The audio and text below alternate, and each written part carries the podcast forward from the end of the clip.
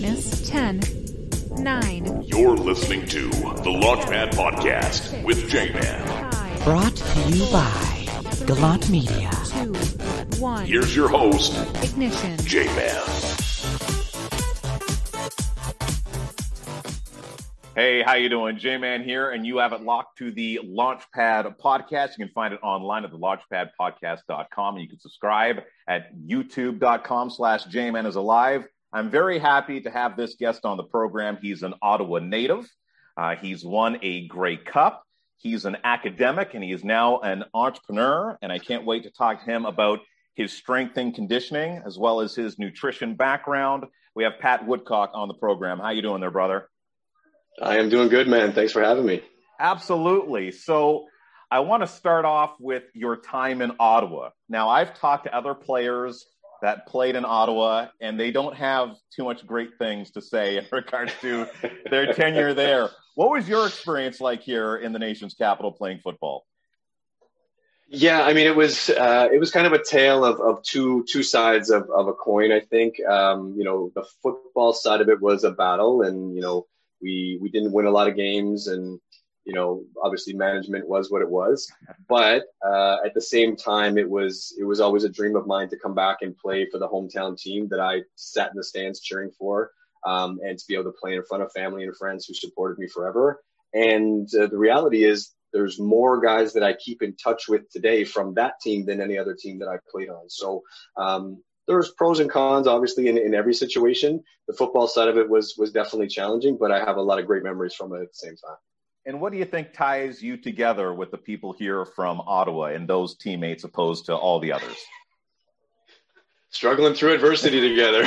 Right. Right. Absolutely. Yeah, yeah. Trying sticking together and, and trying to uh, trying to you know keep each other up and keep each other motivated and and uh, you know a lot of times you know those those uh, bonds of brotherhood are formed, forged in, in times of toughness and and uh, that was definitely from a football perspective that was definitely a challenging couple of years. Right. And, and interesting, you say, you know, through adversity, right? Because there's obviously growth in adversity. What would be the one life lesson that being on that team in those years taught you? Um, I think it's just that you know seasons come and go, and I mean football is obviously a perfect analogy for that. When the season ends, you have a fresh opportunity in in the next season, um, but that applies to life as well too, right? We go through different seasons in life. Some are going to be really good, some are going to be a little bit down, but it's never going to stay the same all the time. You always have an opportunity to kind of get a fresh start um, and and come back out from that adversity, hopefully stronger than when you went in. Right. Okay. You're such a well-spoken guy. I knew you're the right guy. I wanted to talk to you for a while, so I'm glad uh, this is happening. I've been doing this for a while. yeah, yeah, yeah. Well, also it comes Yeah. down to you know academics as well. So you went to Syracuse, and you, Yes. you graduated with honors.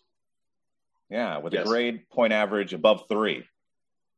Yeah, I think Yeah. I scraped by with a two in radio broadcasting. I'm doing all right. Yeah, totally, absolutely. I mean, it's you know, grades are grades, and you know, there's there's something to be said for those. But as you well know, they're they're not the be all and the end all, and you know, people learn in different ways, and and um, there's lots of different ways to educate yourself beyond just you know going to school. But you know, that said, I school was always kind of a strong point of mine. I, I took it seriously, and um, I I found it challenging, but in a good way that I wanted to excel at it uh, the way I did with anything else. Right. Now I'm curious with football being kind of like, ah, the bronze stuff, right? Is, is Yes, there yeah. is there something in there like would you get razzed or teased by teammates for being, you know, the the, the intelligent guy on the team, like the guy that was superseding beyond sport? Uh, no, no, not at all. I mean, I wasn't the only one. There was there's lots of guys who were uh, who were who were good in academics. There's lots of guys at, at both ends of the spectrum, of course. Um, but no, not at all. I mean, I think a lot of guys uh, respected that fact, the way that I was able to kind of do a little bit of everything, and, and that's partly probably why I was named as a captain as a senior, just because I kind of had everything kind of in a row and, and was trying to trying to be at my best in, in all avenues. So, uh, but you know, there was a guy that I played with that's a doctor now, so I wasn't the only one. so you had a pretty successful run. You had some really great stats. You were known for being one of the fastest guys in the league. Uh, you know, your average yards per catch on on two occasions, I believe, led the league. Um, Right. I, I know for one year for sure. I think it was twenty three point nine. Uh, yeah, something around that. Yeah. Yeah, you're like, I don't want to brag, but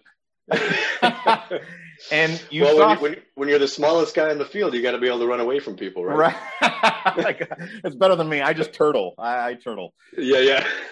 and, and you saw success very early on in your career winning a Grey Cup. And not only that, uh, there's a lot of people that just play in Grey Cups. You were part of that Grey Cup. Uh, you had a big 99 yard reception as well. Uh, you got MVP honors. What was it like to have success that early in your career, that level of success that people can only dream of? Right.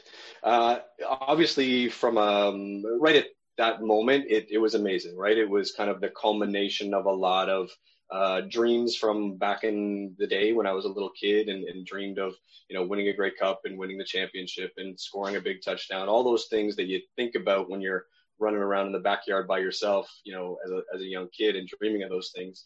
Um, it was fantastic and it was awesome. It was a great way to kind of kickstart my career. Uh, at the same time, I think it, you know, because I was on such a good team those first few years, it created an unrealistic expectation that hey, we can get to the Grey Cup anytime we want. We can just go, you know, we can do this whenever, you know, do two, three more times and, and that kind of stuff. And the reality is, you know, everybody has a chance every year, and um, depending on what team you, you're on and how things are going, you may only get one or two opportunities at it. So um, it was obviously great to be in it, and I had a chance to play in two and win one. Um, but uh, you know, obviously, I would have liked to hit a couple more as I went along.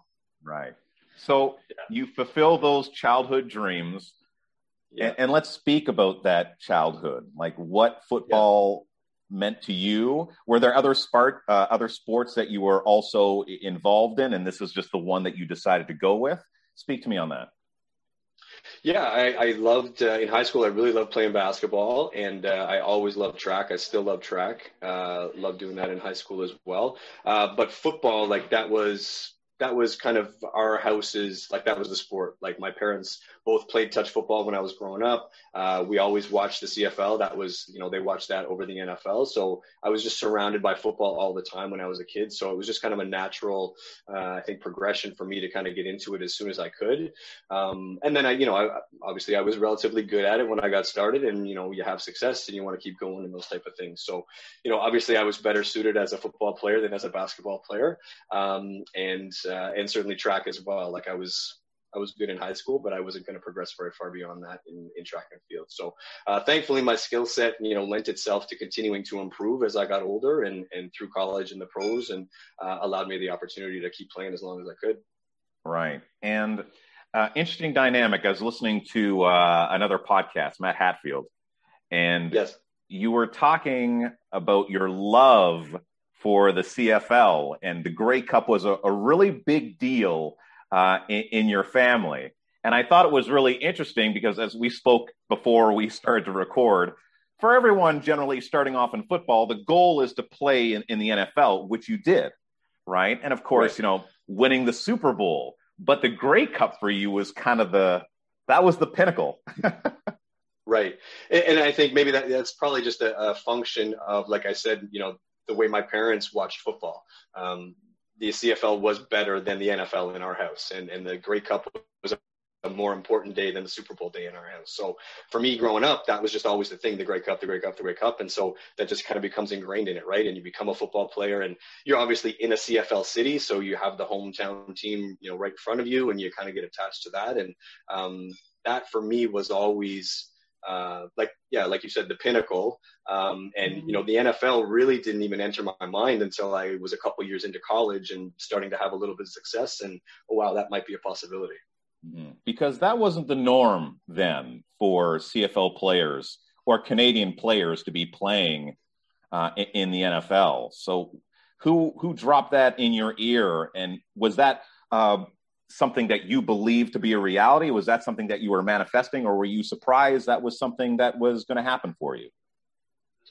Um, yeah, I mean, I think it was it was just a matter of um, you know, th- those first couple years that I, when I started playing and having some success and, and obviously contributing as a receiver on the team, you know, you see your teammates getting drafted and, okay, well, if he got drafted, like I'm pretty close to him. And so I can probably do this. And well, he's playing for a few years and I played against him. So I know I can beat him a little bit. So, you know, it just kind of enters your mind as you go along. Uh, at least it did for me, because like I said, I didn't have that, that idea when I first went to college. It was more just earn the scholarship and see what happens. Um, and then, yeah, gradually you just, you have success and nobody came out and said, you can do this. It was more a case of, like I said, you, you see some other guys doing it, you see some teammates doing it, you figure, well, I'm kind of on the same level as those guys are. So let's make this a new goal and, and go after it. Right. Okay. And I'm glad you said that because that segues nicely into mindset. And yes maybe this is a little bit on the side, but I think it's really important. And I always like getting inside an athlete's brain, especially when you have a level of success, uh, you know, that you have. And ego must be something that's hard to keep in check, right? You're just, there's regular people. Let's just be realistic, right? There's regular people and then there's pro athletes. And you're a yes. pro athlete and you, you had to have noticed along the way uh, that there's a way that you're treated that's differently than others. I went to uh, a semestered school. So I had a lot of the Ottawa 67s go to my school. And, you know, right. not to call anybody out, but I think the guy's name was like Blallen McLaughlin. And he never showed up to school. Like the guy was always yeah. on crutches. He never showed up to school, but he graduated. Uh, Brian right. Campbell was another one of those individuals, right? So some people kind of get a, a, little bit of a free ride. Obviously, you you did not. Uh, so what yeah. was it like separating who you are from you know your your ego and not letting the ego take control?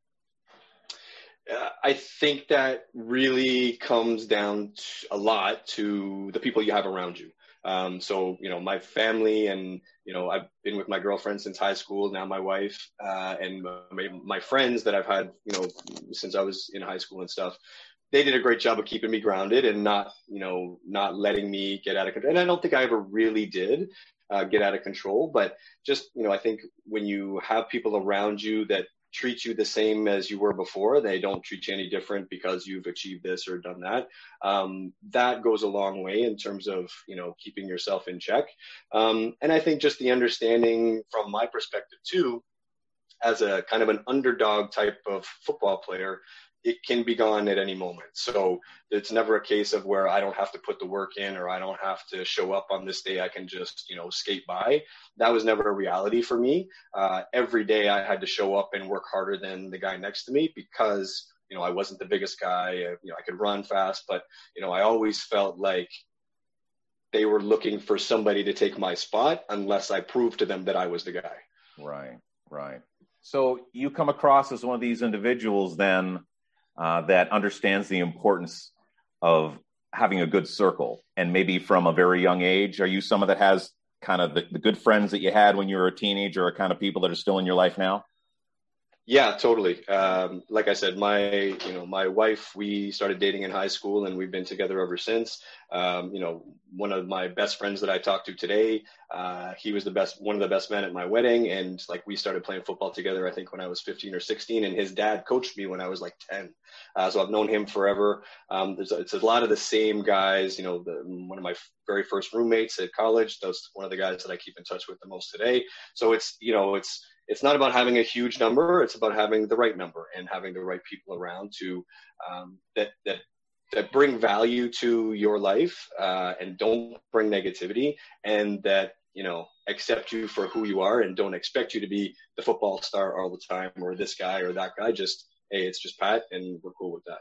Yeah. Who are some of your mentors?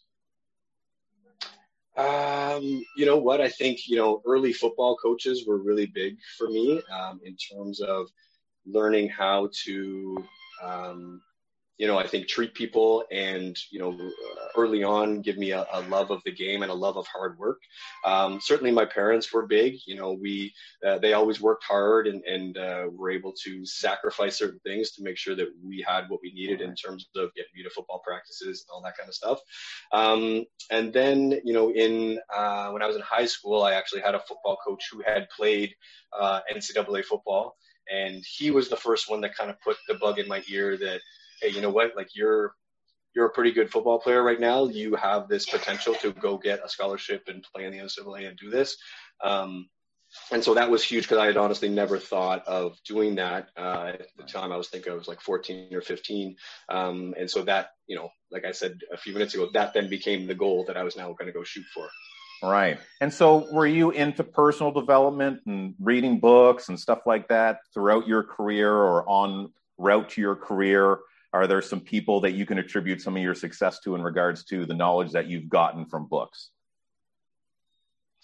Um, you know, I, I wouldn't say I was really into reading about that stuff.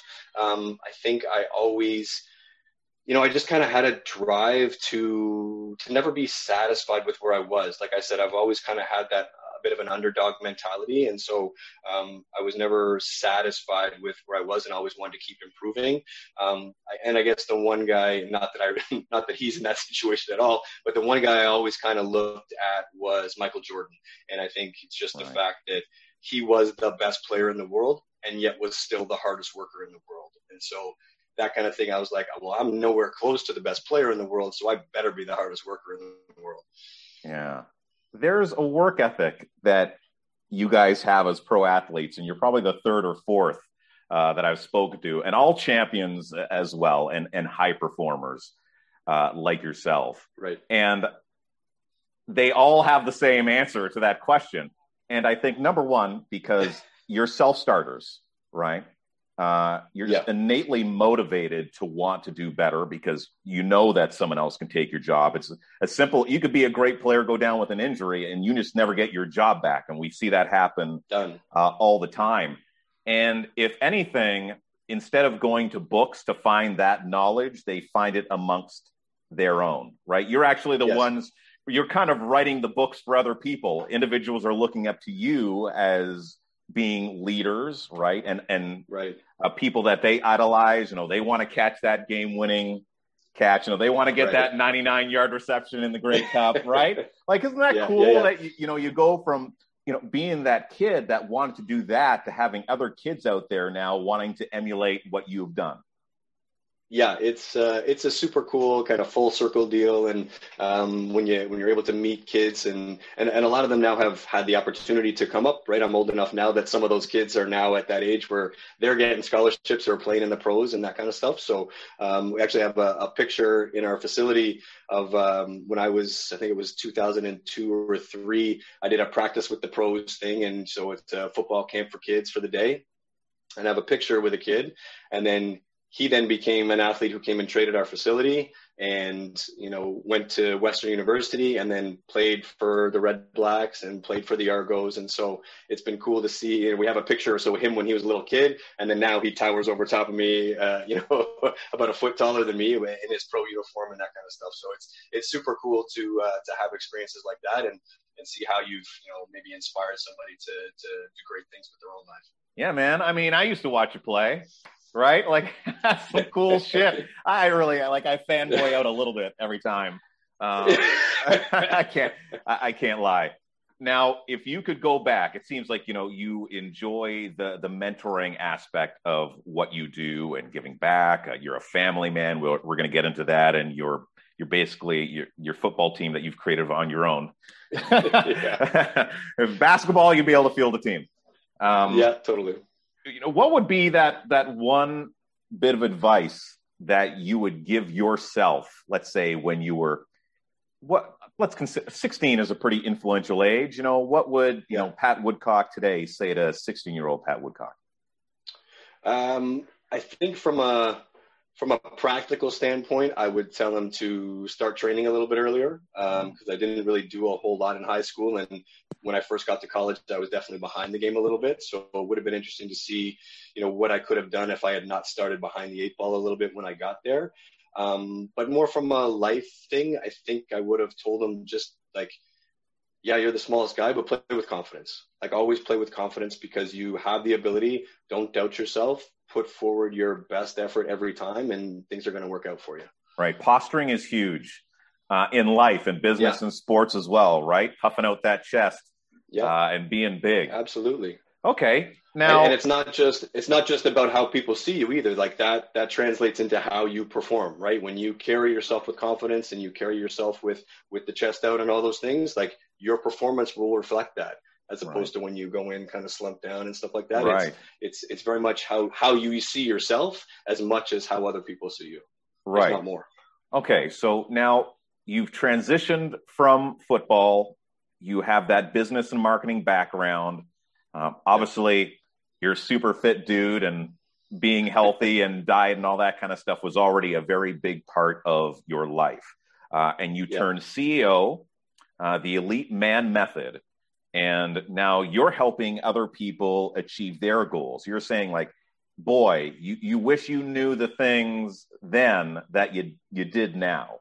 Uh, what's yeah what's that number one thing that you think that people just in general are lacking other than just motivation yeah it, motivation's a, a topic that we should dig into a little bit but um, you know i think they're oftentimes they're just lacking a plan and so um, probably you know like you if you don't if you don't have a plan to follow like you walk into the gym and you're like okay i'm here so what should i do and and that can be a frustrating thing to do and even if it's not the gym okay, I want to get in better shape. I want to do this. I want to, you know, change my fitness and health. I don't know where to start. There's so much information floating around out there, you know, diets and this workout plan and that, and like, where do I start? And so I think people um, get bogged down in that information and they get like paralyzed by the analysis of everything and they just right. don't even get started.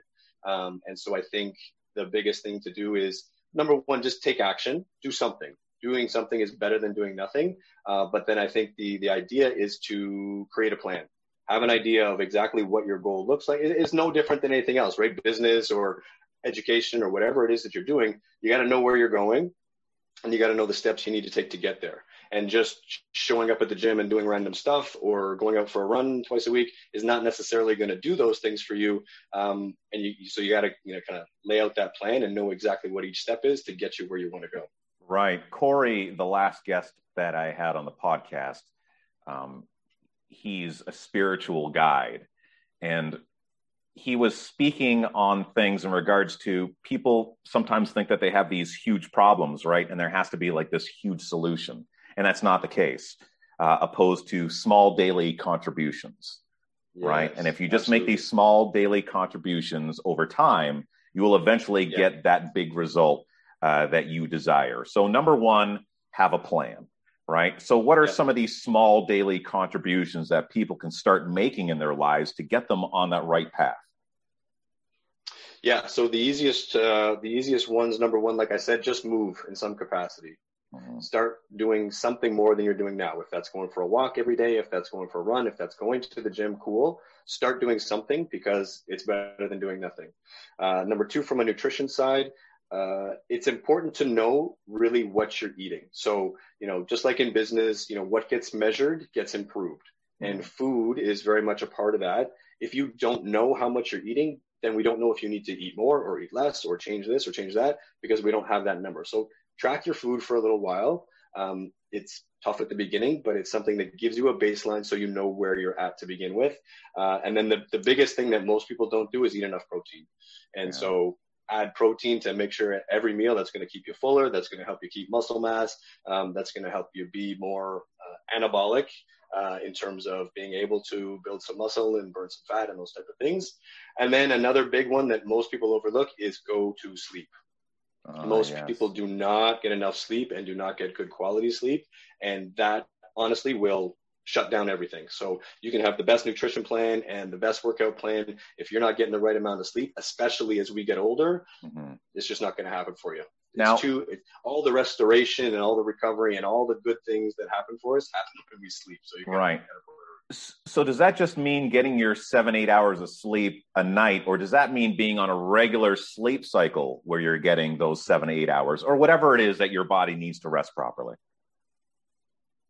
Yeah, I, ideally, I mean, most most adults are somewhere between seven to eight, maybe nine hours. Um, and the best way to do it is to keep it consistent every day. So even on the weekends, you know, you want to go to bed and wake up within about an hour of what you normally do during the week, because it allows your body to get used to that routine and the restoration and the recovery and the you know the the brain action can all happen when it's supposed to instead of it not knowing when you're going to wake up and when you're going to go to sleep and all those things.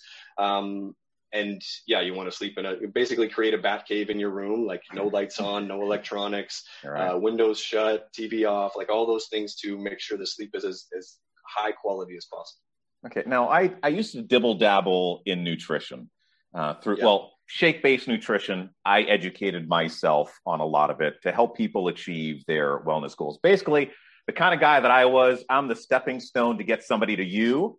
Uh, so you can, you know, turn them into the, the chiseled body that they want or just being the, the healthiest person possible, right? Because it's not necessarily about Sure, your shape, it's more how you feel. And I remember getting people to tell me what they ate, this and that. And this is going back to mindset. And like, I can only imagine how strong yours is. Is asking people to keep track of their food, and then like you know somewhere in there, I see like bag of Oreos, and I'm like, well, what the fuck? Like, I'm what? how can I help this person? Not, not, not even one Oreo, but bag right, of Oreos, The, the whole bag. So, like, Yeah. I appreciate your honesty and your transparency. Thank you very much. Right. Uh, now, you come from a, Yeah. a team background, right? Like playing team sports, and the weakest link, right, is like that's going to be where a team falls.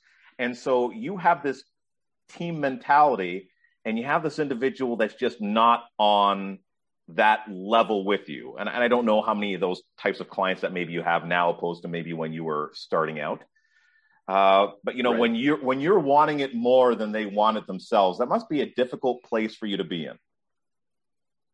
It, it is definitely frustrating, and um, you know, I think it's it's at this point, you know, as, as a coach and as a trainer and those type of things, it's really about education. So I think a lot of a lot of people eat the bag of Oreos, obviously because it tastes good and they want it and stuff, but they don't necessarily know exactly what they're doing to their body when they do that, and they don't know the difference between eating this versus eating that.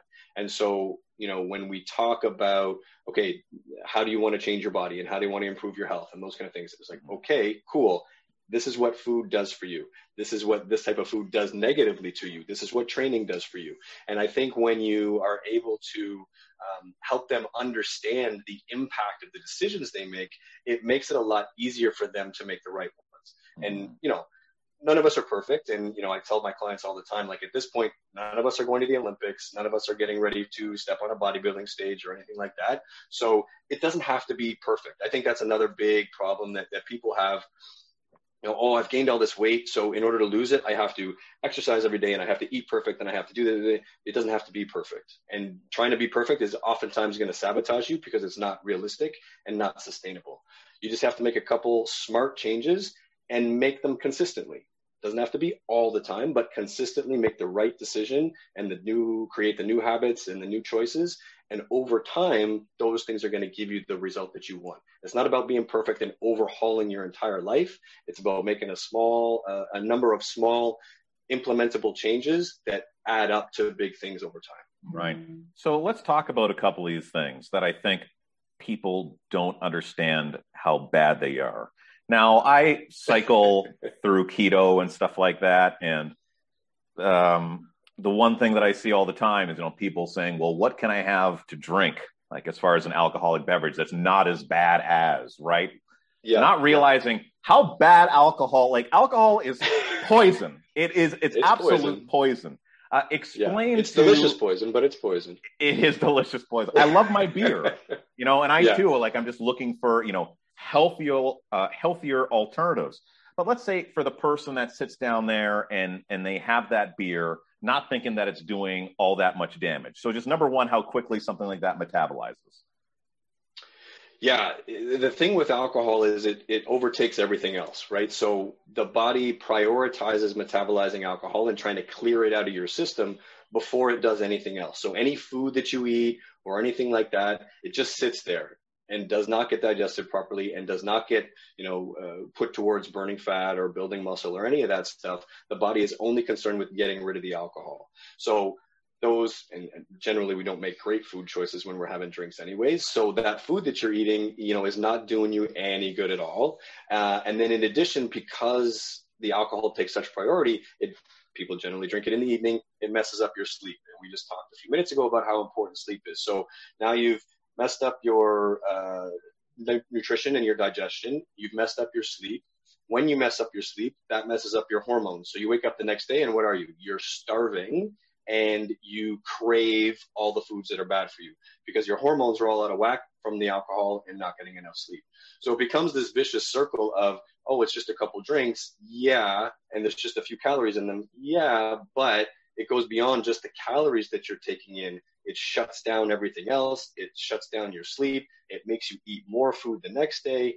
And so it becomes a vicious circle of, um, you know, less than optimal function of your body um, and then poor food choices and all the things that go along with it so you know uh, i think for a lot of us you know alcohol is part of life and everybody enjoys to have a good drink every now and then but it's about understanding those things again like i talked about education so maybe you drink a little bit earlier in the day or in the evening at least so that it can get out of your system before you go to bed um, you try not to eat while you're drinking or you make very different food choices around alcohol when you know you're going to have a couple drinks and, and you just can't do it every day Okay.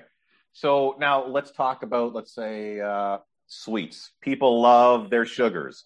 Oh, I'm just going to have a candy bar. Oh, I'm just going to have a candy bar. So why should someone not have that candy bar? Well, I mean, it, it all, again, it all depends on goals, right? And so, uh, and it, it depends on what else you're eating along with that candy bar, right? Okay. Um, the problem I think a lot of people have is, okay, I want to have this candy bar, but what did I have for breakfast? I had cereal or bagel or something like that, and then I had a sandwich and stuff for lunch, and um, you know, I haven't had any vegetables all day, and then very little protein as well, and now I just add a candy bar on top of that. That's where you know metabolic syndrome and type 2 diabetes and all that kind of stuff because you're just eating carbohydrates all day. There's nothing innately wrong with carbohydrates. The problem is we just eat too many of them and we don't eat enough of the protein and fats that we that our body really needs in order to uh, keep it functioning well and for us to be able to use those carbohydrates better so you know when you're eating a, a better diet overall you can fit in a candy bar or you can fit in a piece of cake or i love pie so I try to fit in a, a piece of pie when I can. And so, um, but I eat, I also eat like 200 grams of protein every day. Wow. And I eat vegetables with uh, lunch and midday snack and with dinner. And uh, I don't eat cereal and uh, toast and bagel and all that kind of stuff. So um, I think when you, again, when you know what you're eating already and you know what you need to fuel yourself and you make the choices that reflect uh, what your goals are and that kind of stuff, then you can find a place to fit that candy bar in. And that's that's one of the things that my clients are shocked about is that I, I like I, no food is off the table. We just have to fit it into what else you're eating and make sure that it fits with what your goals are at the same time. Yeah, people need to get woke on cereal because cereal's just Yeah. shit. It is so bad. And apparently, like it's like ninety percent of households, or like ninety to ninety-five percent of Canadian households, have cereal in, in their pantry. It's just it's sugar. Well, I mean, that's what we grew up with, right? Right. Like that was breakfast every day, and, and so you know you heart healthy and all you know oh whole grain and blah blah blah. Well, I mean, when you don't know any better, you don't know any better. Right. They're basically they feed that to cows, but they put that in a box for you to eat with milk from from a cow. From Like, a cow. oh, that's- and Anyway, a little sugar on the top. Yeah, yeah, yeah. it's disturbing to me. Uh, the, Yeah. the one thing I used to do for the people that I used to help in regards to just maintaining a more healthy diet was just saying no to things sometimes, right? Yeah. And always going for what you really, really like. So I'll just give an example. I always used to use pizza, right? Someone has a, an office party, there's pizza there, uh, and you're trying to watch what you're eating, and it's it's a certain brand of pizza that you just you you're not even that big on, but it's there and you want to eat it, right? I always say, Right. if you can say no to that pizza, number one, good for you. Number two, you've pushed aside a craving. Uh, plus, it wasn't even something that you really wanted; it was something that was just brought to you, right? You're right. And then third, you might forget that you wanted pizza after the fact, right? Yep. But then to reward yourself, I never say cheat meals. I'm always like reward meals. So Right. rewarding yourself for not having that spur of the moment pizza, go to your favorite pizza place. So you don't have another piece of pizza like you may have eaten at the office that you don't even like, and now you just want pizza even more, right? Yeah. So being able to say no, only get the the bad foods that you want from the places that you really like, so you know that you'll be satisfied. Totally. Not bad. And, and I think absolutely great advice um, because it's it's just being conscious of what you're putting in your mouth, right? Like like you said, I didn't even want pizza. It's just in front of me. I don't need to react to the fact that it's in front of me, right? It's not part of my plan today. I don't need that. I wasn't thinking about that. But yeah, maybe I do want some pizza, but I'll go get yeah the one that I really like and really enjoy it. Yeah. Because if you eat that one, you're you're not even going to like it, and then you're going to feel bad about eating it anyway. yeah. I feel like garbage. right? yeah. That was me all the time. I'm like, oh, why did I? so I think we all have those moments. what's your what's your favorite kind of pie? You mentioned pie, like your eyes ooh pie. Yeah, it's tough. I mean, I really like uh, cherry is really good. Uh, I love pumpkin at uh, you know Thanksgiving and Christmas and stuff. So uh, I, I really don't have a favorite. I I pretty much like them all, Just pie. which is a problem. Right. so you have a, a big family. You're you're a family man. How much of that family was established while you were playing football? Uh, really, only my my oldest was born while I was playing. Uh, Okay. She was 2007, and then uh, 2008 was my last season. So everybody else has been born after the fact. Right. Everyone. That's what you call them. Hey, everybody else. Hey, it's time everybody dinner. else, yeah, yeah, that's it, pretty much. Uh, right. And so, hey, you guys. how, how, how old are the kids? Uh, 14, 11, 7, and 5. Oh wow, that's wild. And do they Oh, yeah. take a liking to sports? Yeah, for the most part, my uh, my oldest daughter, she's um, big into lacrosse and basketball, um, and and track. But you know, with everything going on, we've lost track for the last two or three years now. Right. Um, my son really likes soccer um, and basketball as well. He's the 11 year old. And then my seven year old daughter started playing soccer last year, and she's in her first, just started lacrosse like last week. Uh, and then the five year old, he's been into soccer and he's now starting lacrosse as well. So it's, Wow. uh, we're, we're pretty active. We try to get them, we try to keep them occupied as much as we can. And, and obviously, you know, with my background and, and my wife was very athletic uh, growing up as well. So we, we like to get them involved in, in uh, as many things as we can, expose them to things and let them find out what they like. Right. And what's the what's the biggest lesson your kids have taught you in life? Oh man, it's it's all about patience, man. It's all about patience, and you know, um, as we've kind of discussed, you know, I come from a mindset of like when I want something, I just I work for it and I get it, and and that's it. And I try to, for lack of a better term, try to impose my will upon it until I you know have success with it and do it. And that's just not the way kids work. Right. you just yeah they're they're going to be on their own timeline and their own mindset and their own whatever and you got to be patient and adapt and figure out how each one is different from the other ones and um, it's uh, that you, know, you talk about ego that has been very humbling right. And and what's your your top attribute you believe that has trickled down on them?